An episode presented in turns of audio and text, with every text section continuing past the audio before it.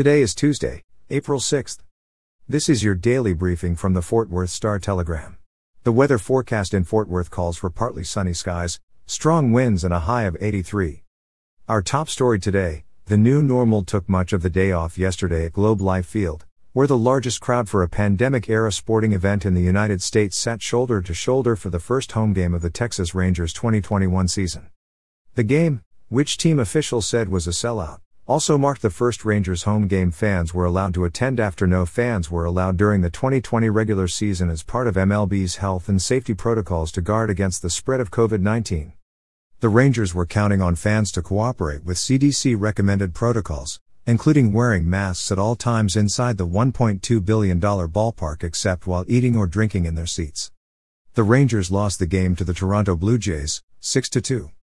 In local news, the White Settlement Road Bridge near downtown opened to traffic Friday, more than six years after Fort Worth dignitaries gathered for an explosive ceremony to kick-start the construction of Panther Island.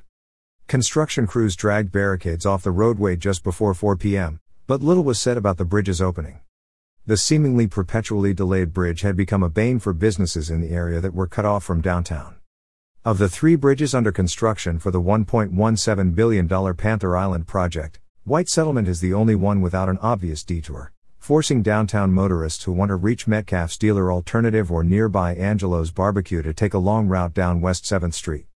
The spans are needed to connect Panther Island to the rest of Fort Worth and must be finished before the Army Corps of Engineers can begin digging a one and a half mile bypass channel between the two forks of the Trinity River. The channel portion of the project has lacked federal funding for several years. Bridges for North Main and Henderson should open in the coming months. The bridges cost about ninety million dollars, but damages may be assessed related to delays of White Settlement, a Tex. spokesperson said. In pandemic news, Tarrant County reported fourteen coronavirus deaths and two hundred ten cases yesterday. County officials hadn't reported updated COVID nineteen data since Thursday because of the Easter holiday. Those numbers are likely to be reported today. Bedford became the fifth Tarrant County city to confirm one hundred or more COVID-related deaths. The others are Fort Worth, Arlington, Mansfield and North Richland Hills. The number of hospitalized COVID patients decreased to one hundred forty-nine since Thursday. The pandemic high was one thousand five hundred twenty-eight patients on January sixth. Tarrant County has now confirmed two hundred fifty-one thousand three hundred sixteen cases of COVID nineteen, including three thousand three hundred fourteen deaths. And finally today, an Australian company that specializes in making construction materials for roads, bridges and other projects plans to open a manufacturing center south of Fort Worth that will employ at least three hundred people.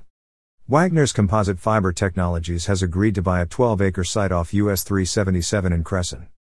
The center will generate more than three hundred jobs in the first ten years, according to the Parker County Economic Development Council. The company is known for composite fiber materials, which can be used on bridges, walkways and boardwalks. The products are built to stand up to harsh weather environments, officials said. For the latest in Fort Worth and Tarrant County news, visit star dash telegram dot com.